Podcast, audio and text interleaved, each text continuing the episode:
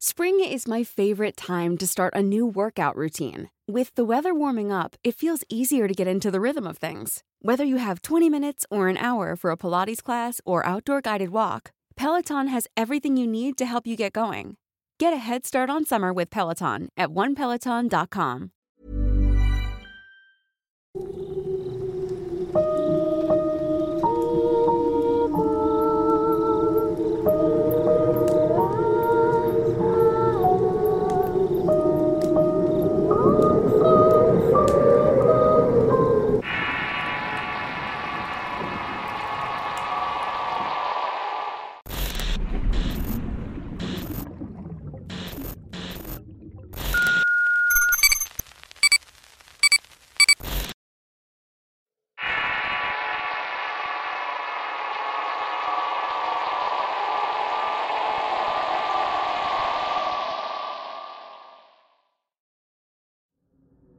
Una de las cosas buenas que me dejó la pandemia es la posibilidad de negarme a salir con mis amigos sin herir sus sentimientos. Suelo ser una persona muy sociable, pero tengo cierta aversión a salir de la ciudad. No sé, creo que simplemente no nací para la aventura. Lo mío es la seguridad, la rutina, lo conocido, lo manejable. Salir a acampar a un bosque desconocido, una playa lejana, no es precisamente todo eso. En las vacaciones de Semana Santa del 2019 me ocurrió algo que hasta la fecha no puedo olvidar. Mis amigos siguen negando las cosas con intención de no asustarme. Pero en el fondo sabemos que lo que vimos no fue para nada algo normal. Voy a evitar decir el estado donde sucedió todo esto. Realmente es por seguridad. Esa gente se quedó con información nuestra y tengo reservas de que tomen represalias si llegaran a enterarse. Lo que sí les digo es que la playa tiene ese nombre y es por algo. El lugar es conocido como Playa Escondida y no es la única con el mismo nombre. Al menos por lo que nos decía Uriel, nuestro lanchero. Así se les llamaba antes a todas esas pequeñas playas que anteriormente estaban entre acantilados y montañas. Primero por su difícil acceso y segundo porque no es fácil verlas desde los miradores. Era enero de 2019 y dos de mis mejores amigos estaban planeando un viaje para Semana Santa. Un compañero de trabajo de Franco le comentó sobre un lugar en la costa lleno de vegetación y con formaciones rocosas que parecían salidas de una película. De hecho, le contó que en aquella zona se filmaban algunas películas y series relacionadas con piratas y el mar. Según el compañero de Franco le dijo, el lugar es tremendo. De un lado hay una pared verde de puras plantas, árboles y montañas. Del otro lado, la playa es una franja de apenas unos 20 metros.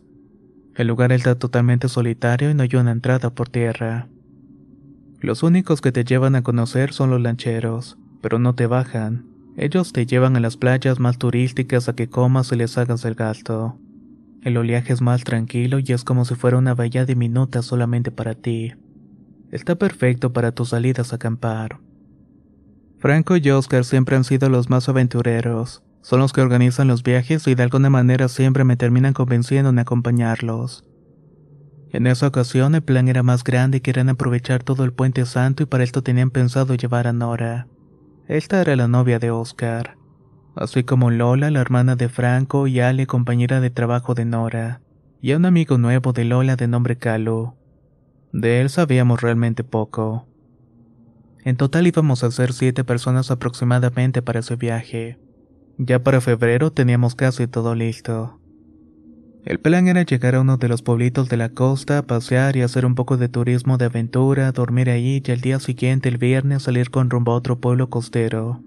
Ahí Uriel nos esperaría para llevarnos a la playa escondida.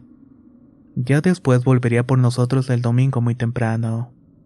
Realmente no sé para qué necesitábamos dormir dos noches en un lugar donde no hay nada que hacer. Si bien llevábamos tablas para paddle turf y equipo para snorkear, fuera de eso no había nada más. Las pequeñas montañas que flanqueaban la playa nos impedían el paso a otra zona. Y la espesa vegetación hacía su parte tapándonos el paso hacia arriba. Pero bueno, por alguna razón no me he podido negar nunca ante mis amigos. Soy medio cobarde o al menos eso creía. El jueves llegamos al primer pueblo donde nos esperaba un grupo de aventureros dispuestos a hacer rapel y buceo. Lo iban a hacer en una zona muy extrema de la región. Obviamente yo no fui y en cambio me quedé esperando en una palapa acompañado de Lola y su amigo Calu. Al parecer ellos tampoco eran tan aventureros. ¿Ya habían venido para esta zona? me preguntó Calu. No, de hecho es la primera vez que venimos. Creo que Franco anduvo cerca pero no llegó hasta acá. Respondí. Algo leí sobre la zona. Fue muy atacada por piratas en el pasado y creo que incluso existen leyendas sobre tesoros enterrados en las playas. Ni idea. No me gusta mucho salir de la ciudad. Solamente vengo porque si no lo hago, Franco y Oscar se la pasan chingando todo el tiempo de que no los acompaño. Desde el cáncer de Oscar hacemos casi todo juntos, y pues no me queda más que estar con ellos. Pues de hecho la vez que no fui a Costa Rica con ellos fue cuando Oscar les comentó su asunto. Así fue, respondí. El tema de la salud de mi amigo es un tema que me incomoda tocar. Lola es diferente y comenzó a comentarle todo a su amigo y para no escuchar me fue a recostar a la camioneta. Ahí un lugareño me abordó y me ofreció un paseo en lancha por varias playas cercanas. Le dije que no, pero le pregunté por la playa escondida. Quería saber a dónde estaba o si tenía que preocuparme por animales peligrosos o por mareas altas. El tipo me dijo que él conocía dos playas con ese nombre, una más visitada que la otra, pero ambas con similitudes naturales y una más cerca de allí que la otra. Si van a la otra, cuídense más en las noches. Hay pescadores que dicen escuchar cosas que vienen de esa playa, me dijo el hombre. ¿Qué cosas? Pues en sí no sé porque yo nunca me he bajado allí pero mi padrino Casimiro es pescador y ha pasado por ahí de noche buscando peces grandes. Dicen que por lo general escucha gritos y gruñidos, o sea que hay animales peligrosos por allí. No les sabría decir, joven. Esa playa nos queda lejos y no vamos mucho para allá. Me quedé con la duda, pero no quise decirle a nadie, ya que creerían que es una excusa más para no ensuciarme. Por la noche estábamos comiendo en la casa de unas mujeres que hacían garnachas. Los que fueron a hacer rapel no paraban de hablar de eso. De pronto Calu preguntó por la playa escondida a la que íbamos. Para la playa esa hay que comprar algo. En teoría tenemos todo, pero sí deberíamos comprar baterías para linternas por si las dudas. ¿Y la comida qué? No creo que nos acabemos lo que traemos. Son enlatados y comida de sobres y con agua caliente se arma el pedo. ¿Y si tenemos que usar comida para distraer a algún animal? No mames, Calo. ¿Qué nos va a atacar? ¿Un oso o qué? Una de las mujeres escuchó la plática y se acercó a nosotros. Perdón, muchachos. ¿A qué playa va mañana? Nos preguntó. Franco le dijo de nuestros planes e incluso quiso verse muy conocedor y se puso a platicar con la señora sobre la zona. La señora muy educada le dijo que sí a todo y siempre con una sonrisa en la cara, pero sí nos advirtió. No hay nada por allí. Si llegan en lancha, solo salen en lancha. Yo les recomiendo llevarse algo para cuidarse de lo que sea que haya por ahí. Todos nos quedamos en silencio. Al día siguiente salimos con rumbo al otro pueblo pensando en las palabras de la señora. Yo no dejaba de darle vueltas al asunto. Yo no quería estar ahí, mucho menos en un lugar totalmente apartado a merced de quién sabe. Güey, hay que comprar un machete mínimo. Le dije a Oscar entre broma y en serio. Todos lo tomaron a broma. Y una vez más mi cobardía me impidió aclarar que lo estaba diciendo muy en serio. Llegamos a la playa y Uriel nos indicó dónde guardar la camioneta y comenzamos a subir todo a la lancha. Al parecer íbamos a tener que irnos en dos lanchas, ya que llevábamos muchas cosas extras e hizo un último intento. Esta vez con Lola y Calo. Él parecía ser el único que estaba de mi lado, pero los demás seguían con la idea de llegar a esa playa de ensueño. Querían disfrutar un par de días bajo el sol como si estuviéramos en una película gringa. Yo creo que sí deberíamos conseguir algo por si las dudas. Al menos por si necesitamos cortar leña para la fogata. Dijo Calu ya en un tono serio.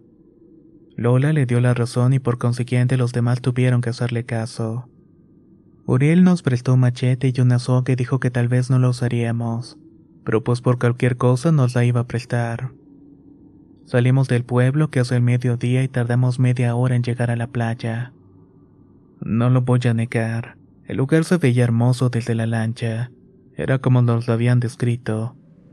Se podía ver esa formación color verde rodeada de dos formaciones rocosas. En medio una pequeña playa de no más de 100 metros de largo con arena muy blanca. En ese momento sentí que tal vez valía la pena aguantar los mosquitos del lugar. Quedamos con Uriel de que volvería por nosotros el domingo a la primera hora. Él se ofreció a darse una vuelta el sábado por la tarde solo para checar si no necesitábamos algo. Creo que no tengo que decirlo, pero en esa zona no hay señal de teléfonos, y mucho menos de internet. Le dimos las gracias y nos bajamos a disfrutar del hermoso paisaje. Esa tarde se fue rápido y entre armar las casas de campaña y nadar un poco nos dieron las seis de la tarde. Teníamos que apresurarnos a encender una fogata antes de que la noche nos ganara. Era impresionante escuchar a las aves y uno que otro mono aullador cerca de nosotros. Estábamos completamente aislados, así como si estuviéramos en una isla desierta pero en tierra firme. No voy a negarlo, el lugar realmente me encantaba. Cuando las casas de campaña estuvieron listas, encendimos la fogata para calentar agua y tomar un poco de café. Queríamos cenar algo pues estábamos un poco exhaustos y entre risas y chismes poco a poco comenzamos a separarnos. Si bien la playa es corta, había espacio suficiente para estar aislados. Oscar y Nora fueron a caminar hasta unas rocas y eran pareja. Obvio que necesitaban un poco de privacidad. Lo mismo hicieron Lola y Calo. Franco, Al y yo nos quedamos sentados platicando y fumando mientras pensábamos en las actividades del día siguiente. Hey, it's Ryan Reynolds, and I'm here with Keith, co star of my upcoming film, If, only in theaters, May 17th. Do you want to tell people the big news? All right, I'll do it. Sign up now and you'll get unlimited for $15 a month in six months of Paramount Plus Essential Plan on us. Mintmobile.com slash switch. Upfront payment of $45 equivalent to $15 per month. Unlimited over 40 gigabytes per month. Face lower speeds. Videos at 480p. Active Mint customers by 531.24 get six months of Paramount Plus Essential Plan. Auto renews after six months. Offer ends May 31st, 2024. Separate Paramount Plus registration required. Terms and conditions apply if rated PG. Hiring for your small business? If you're not looking for professionals on LinkedIn, you're looking in the wrong place. That's like looking for your car keys in a fish tank. LinkedIn helps you hire professionals you can't find anywhere else, even those who aren't actively searching for a new job but might be open to the perfect role. In a given month, over 70% of LinkedIn users don't even visit other leading job sites. So start looking in the right place. With LinkedIn, you can hire professionals like a professional. Post your free job on linkedin.com slash people today. Todo parecía estar muy tranquilo y las olas del mar nos estaban arrullando, al grado de que me dejé caer en la arena mirándose la pared verde detrás nuestro. Franco trataba de ligarse a Ale y yo me hacía el menso. Pero de pronto vi una luz entre todos aquellos árboles. Franco, no te muevas. Acabo de ver una luz entre los árboles. ¿Volteo o no volteo? me preguntó.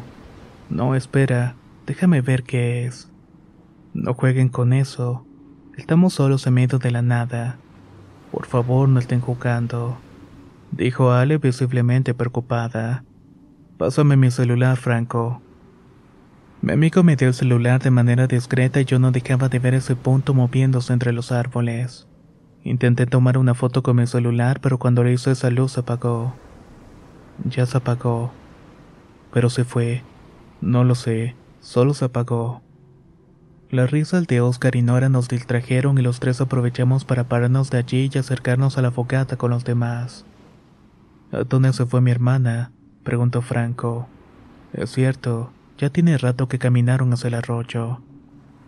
No veíamos ni rastro de Lola o de su amigo, sacamos las linternas y comenzamos a buscarlos por las rocas y la vegetación.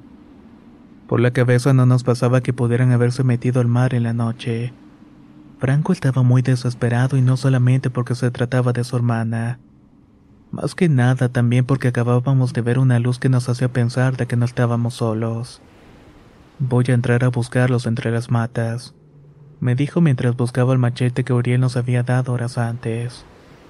No está el machete, gritó. ¿Quién lo tiene? Estaba en la bolsa en la que te lo dieron. Pues no parece. Tal vez se lo llevaron ellos. Pues eso es peor. No conocemos a ese pinche loco y si le hace algo Lola. De inmediato todos comenzamos a buscarlos. Franco y Oscar se subieron a una de las tablas y se metieron al mar alumbrando con linternas. Ale y yo recorrimos la playa de punta a punta y Nora no dejaba de gritar sus nombres para ver si respondía. Pasaron cerca de dos horas y no teníamos nada que nos indicara el paradero de ambos. Al parecer no nos quedaba de otra. Teníamos que ver si realmente estábamos solos o si había más personas escondidas acechándonos. Hace rato Jaime vio unas luces que venían de los árboles. Era como si alguien anduviera caminando por ahí observándonos. Y estoy seguro de que no son ellos. Yo los acababa de ver caminando en el otro extremo de la playa, dijo Franco. Voy a meterme a buscarlos. Si hay gente por ahí, debe haber caminos trazados y se deben mover rápidamente de un lado para otro. Ustedes quédense aquí por si vuelven o si ven algo extraño, grité muy fuerte. Sabíamos que no podíamos detener a Franco ni ir a buscar a su hermana, pero también sabíamos que no podíamos dejarlo ir solo. Oscar se ofreció a ir con él, pero yo no permití que dejara sola a Nora y a Ale, así que me fui con Franco para apoyarlo. Ellos siempre me han apoyado cuando los he necesitado y esta vez era la forma de regresárselos. Comenzamos a internarnos en la selva y el peligro era latente. Se escuchaba toda clase de ruido de animales. Veíamos pasar roedores cerca de nosotros y teníamos que estar muy al pendiente de las víboras, en especial de las nauyacas. La mordida de esa víbora es de las más peligrosas del continente y son mortales. No queríamos correr con mala suerte. Conforme avanzábamos, Franco vio la sombra de alguien moverse entre los árboles. Vamos a seguirlo, me dijo. Comenzamos a caminar más a presa y ya no mirábamos la playa. La extensa vegetación nos cubría por completo y yo no veía nada.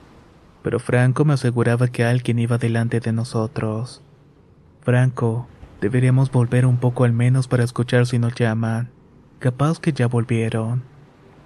Jaime, tengo un mal presentimiento desde hace rato. No sé cómo explicarlo, pero siento que mi hermana está en peligro. Estamos persiguiendo sombras que solamente ves tú y yo no veo nada ni escucho nada. Sé que amas a tu hermana, pero no sabes a dónde vamos. Estamos en medio de la oscuridad rodeados de animales que podrían matarnos con una sola mordida. Si algo le hubiera pasado a tu hermana, no la podríamos encontrar de noche. Vamos de vuelta a la playa, replantemos las cosas. Recuerda lo que nos dijo la señora de ayer. De la playa solamente puede salir en lancha. Si algo le hizo calo a Lola, no va a poder salir de aquí. Muy a regañadientes logré convencer a Franco. Ambos regresamos hacia la playa cuando frente a nosotros apareció un animal que nunca antes habíamos visto. Era como una cruza de tapir y venado. No sé qué era, pero nos estaba mirando fijamente. No amenazaba con atacarnos, pero tampoco se quitaba del camino. El animal nos veía fijamente mientras tratábamos de asustarlo con nuestras linternas y unos fierros que habíamos llevado para protegernos. De pronto, algo muy parecido a un grito lo alertó. No era el grito de una persona, más bien era un graznido o un gruñido. Este animal comenzó a voltear a todos lados y se quitó del angosto camino dejándonos pasar. Es aquí donde ocurre lo increíble. Caminen sin voltear. Cuando lleguen a la tierra de sal estarán a salvo. Nos dijo una voz detrás nuestro. Al voltear no había nadie más que el animal viéndonos. Corre ya, me dijo Franco. Si bien no somos creyentes de esas cosas, sabemos que en esa zona se practicaba mucha brujería y se creen los famosos nahuales. No puedo asegurarlo porque no lo vimos hablar, pero estoy seguro de que la voz venía de ese extraño animal. Me caí en un par de veces mientras corría camino abajo, pero no me importó y ya escuchábamos las hojas de los árboles agitarse de forma violenta detrás nuestro. También podíamos escuchar pasos rápidos quebrando ramas secas en el suelo. Al acercarnos a la playa escuchamos a nuestros amigos gritar nuestros nombres. Son cinco, están todos, le grita Franco. Pero el que corría detrás mío solamente me decía que no me detuviera y siguiera corriendo. Al llegar a la playa vimos a Franco dejarse caer boca abajo en la arena y todos salieron a ayudarlo. A mí no me había pasado nada y pensaba que a Franco tampoco pero cuando se acercaron vieron que tenía la playera completamente rasgada y la espalda marcada por fuertes aruñazos. ¿Qué pasó ahí, Jaime? No sé. Escuchamos unos gruñidos muy fuertes y un animal que nos impedía el paso nos habló. Nos dijo que corriéramos sin voltear hasta la playa. Y los perseguía un animal o algo. No sé, nunca volteamos a ver atrás. Carlos se acercó y con algunas hierbas y agua de sal hizo unos ungüentos. Aprendí técnicas de enfermería en Brasil. Dijo mientras le untaba eso en las heridas de Franco. Con esto debe estar bien hasta mañana, pero dos heridas son muy profundas y debemos llevarlo a que lo suturen. Esa noche intentamos velar para cuidar a nuestro amigo, pero entre el cansancio y las cervezas que ya habíamos tomado, poco a poco todos iban cediendo ante el sueño. Yo era el único despierto en un momento hasta que vi salir a Ale de su tienda de campaña a caminar al mar. Ha de querer ir al baño, pensé. Ale comenzó a meterse al mar poco a poco y cuando vi que el agua ya le llegaba al cuello me levanté y comencé a caminar hacia ella. Y de pronto se sumergió. Corrí despavorido hacia donde la vi sumergirse y comencé a nadar hacia ella. No veía mucho, únicamente la luz de la luna que me iluminaba. Flotaba en el agua tranquila de esa pequeña bahía buscando a Alejandra. Cuando al voltear hacia la playa vi una luz encenderse en su tienda. Ahí la volví a ver salir. Estaba saliendo de vuelta. Cuando vi de nuevo a Ale salir de su tienda de campaña, una sensación horrible recorrió todo mi cuerpo. No solamente era el frío del agua, era un miedo puro. Aunque no la veía, escuchaba la respiración de alguien flotando detrás de mí. Escuchaba cómo resoplaba el agua cuando una ola nos movía. Algo era seguro y no era Alejandra. Ella estaba parada cerca de la fogata como buscando algo y yo no podía moverme ni gritar. Estaba paralizado por el miedo. Cuando comencé a hundirme por no moverme reaccioné. Comencé a agitar mis brazos poco a poco para mantenerme a flote. Ahí sentí que era el momento adecuado y comencé a nadar lo más rápido posible hacia la costa. El golpeteo de mis brazos con el agua hizo que Alejandra se diera cuenta de que yo estaba en el mar. Agarró su linterna y comenzó a alumbrar en mi dirección. Apresúrate, me gritaba. Cuando sentí la arena en mis pies dejé de nadar y salí de ahí corriendo. No me di cuenta, pero en el trayecto pataleé algunas de las enormes piedras volcánicas que están debajo del agua y me hizo una herida grande en el pie. Hay algo en el agua, me dijo Ale cuando me abrazó. Jaime, algo tenemos que hacer. No estamos solos aquí. En mi afán de mantenerme tranquilo le dije que solamente eran animales. Seguro algún pez estaba tratando de comer algo. Que hiciéramos lo que hiciéramos, la única forma de salir de allí era en lancha y eso sería hasta el día siguiente. Lola y Calu dicen que en la pared de piedra hay escaleras. Ellos subieron y vieron un rancho no muy lejos de aquí. Pero cuando quisieron avanzar más, un animal negro se los impidió. Dice que no están seguros, pero que estuvieron dando vueltas allá arriba por horas hasta que encontraron el camino de vuelta a la playa. No dormí nada y pude descansar unas horas cuando amaneció. Oscar despertó para ver cómo seguía nuestro amigo. Estuvimos esperando a Uriel a que fuera por nosotros y ya eran las 10 de la mañana y no llegaba. No podíamos esperar más. Franco tenía fiebre y sus heridas comenzaron a verse muy mal. Yo por mi parte tenía dolor, pero con un vendaje podía soportarlo. Lola tomó la decisión de que fuéramos hacia el rancho que habían visto el día de ayer y que pidiéramos ayuda. Desde allá arriba se podían ver caballos. Eran cerca de dos kilómetros caminando y pareció ser nuestra única opción. Recogimos lo necesario y lo demás lo dejamos en esa playa. Como pudimos subimos cargando a nuestro amigo y avanzamos hasta ese lugar. El camino de día se veía diferente como Lola y Calo lo recordaban, pero al menos íbamos en dirección correcta. Llegamos a una vieja casa de madera y en el terreno habían gallinas y caballos. No pareció estar abandonada por lo que desde lejos gritamos para alertar a los dueños. Un hombre de unos 60 años salió de la casa, se ve muy delgado pero fuerte. Nos vio desde muy lejos y nos preguntó qué hacemos en su rancho y cómo habíamos llegado. Lola se acercó para hablar con el hombre que tenía un temperamento bastante fuerte. Permitió que nos acercáramos sin antes advertirnos de que si intentáramos algo nos iba a disparar con una pistola que cargaba en su mano izquierda. Necesitamos ayuda. Mi hermano está muy mal herido y necesitamos un doctor urgentemente, le dijo Lola casi llorando. ¿Qué le pasó a tu hermano? Algo lo atacó anoche y no pudimos salir de allí. ¿De dónde? Estábamos acampando en la playa escondida de allá adelante, pero el lanchero que nos trajo nos dijo que solamente podíamos salir en lancha. No sabíamos que podíamos salir caminando también. En la playa escondida. Vengan, entren a la casa. El hombre y su mujer muy amable nos dieron algo para desayunar. La mujer cambió los vendajes de Franco y lo curó con alcohol y otras pomadas que usaban con animales. Con esto va a aguantar hasta que lleguen al hospital, nos dijo. El tando y el tipo nos dijo que nos llevaría hasta la carretera y que ahí tendremos que llegar por nuestros propios medios. El lugar tendría que ser el pueblo donde Uriel nos había embarcado. Cuando los vean llegar ellos entenderán.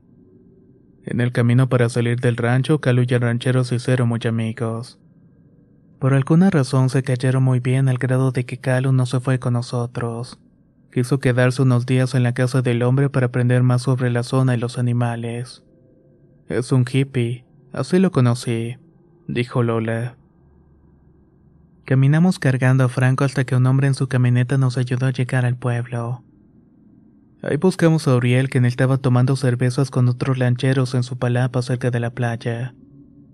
Al vernos, el tipo se paró y comenzó a caminar alejándose de nosotros. Al ver esto, Oscar corrió detrás de él para detenerlo. Solamente que los demás lancheros lo detuvieron. Ese idiota tiene mi camioneta. La necesito para llegar al hospital porque mi amigo se está muriendo. Los lancheros nos retuvieron en esa palapa hasta que Uriel volvió. Tomen sus llaves y váyanse de aquí. No sé quién los trajo de vuelta, pero les voy a decir una cosa. Cuando lleguen al hospital no digan dónde estuvieron porque se lo hacen. No los van a querer atender. Tú sabías que hay animales salvajes y nos mandaste matadero. Te va a cargar la chingada. Animales salvajes, dijo Uriel mientras se reía con los demás lancheros. Váyanse antes de que me arrepiente y lo lleve de vuelta a la playa. En el camino nos dimos cuenta de que habían robado muchas cosas de la camioneta, pero no importaba, Únicamente importaba la salud de Franco. Pudimos llegar al hospital y recibió la atención que necesitaba. Pasamos dos días más en aquella zona hasta que dieron de alta a nuestro amigo. Pasaron dos semanas exactas cuando Lola recibió una llamada de Calo. Lola solamente hablaba para despedirme. Hoy salgo para Nicaragua y me dio mucho gusto en conocerte. Antes de irme quería que supieras lo que investigué de este lugar. No son animales los que habitan en la zona. Son espíritus de seres malignos que se alimentan de los turistas que llegan allí. Los pobladores del pueblo de Uriel los veneran casi como si fueran dioses. Por eso cada cierto tiempo les llevan turistas para perderlos. Al parecer todos estamos vivos por alguna razón. Se supone que nadie sale de ahí a pie porque el camino se vuelve un laberinto de vegetación pero a nosotros se nos permitió salir de ahí y llegar hasta el rancho de don Luis. No sé quién de ustedes está protegido, pero él fue quien nos ayudó a vivir aquella noche. Cuídense mucho y no se separen. Lola nos contó todo sin creer al 100% en las palabras de Calo, pero sí como un recordatorio de que tenemos que dejar de visitar lugares extraños y supuestamente secretos. No sabemos lo que realmente ocultan esos lugares ni tampoco la gente que los custodia. No sé qué tan cierto sea todo lo que Calo le dijo Lola, pero todo lo que vivimos aquella noche sí lo es. A casi dos años de aquel viaje no hemos vuelto a salir de vacaciones. Todo el 2020 estuvimos encerrados, y lo que va de este año no ha sido tan bueno para nosotros. Lo que sí es que ya estamos planeando volver a la playa, pero esta vez vamos en dirección contraria. No queremos volver a pasar por lo mismo que pasamos en esa playa escondida. No es la primera vez que escuchamos un relato sobre lugares secretos o donde se viven situaciones parecidas a las narradas. Pero tal parece que abundan y siguen esperando ansiosamente nuevos visitantes. Si el relato te ha gustado, te invito a suscribirte y activar las notificaciones, ya que constantemente subimos material nuevo. Nos escuchamos en el próximo relato.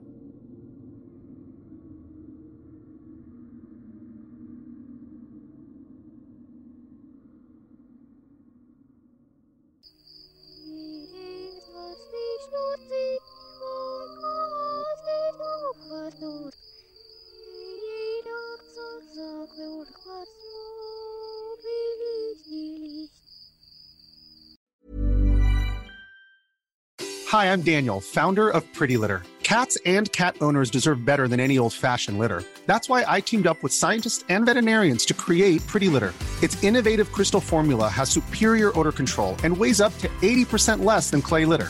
Pretty Litter even monitors health by changing colors to help detect early signs of potential illness. It's the world's smartest kitty litter.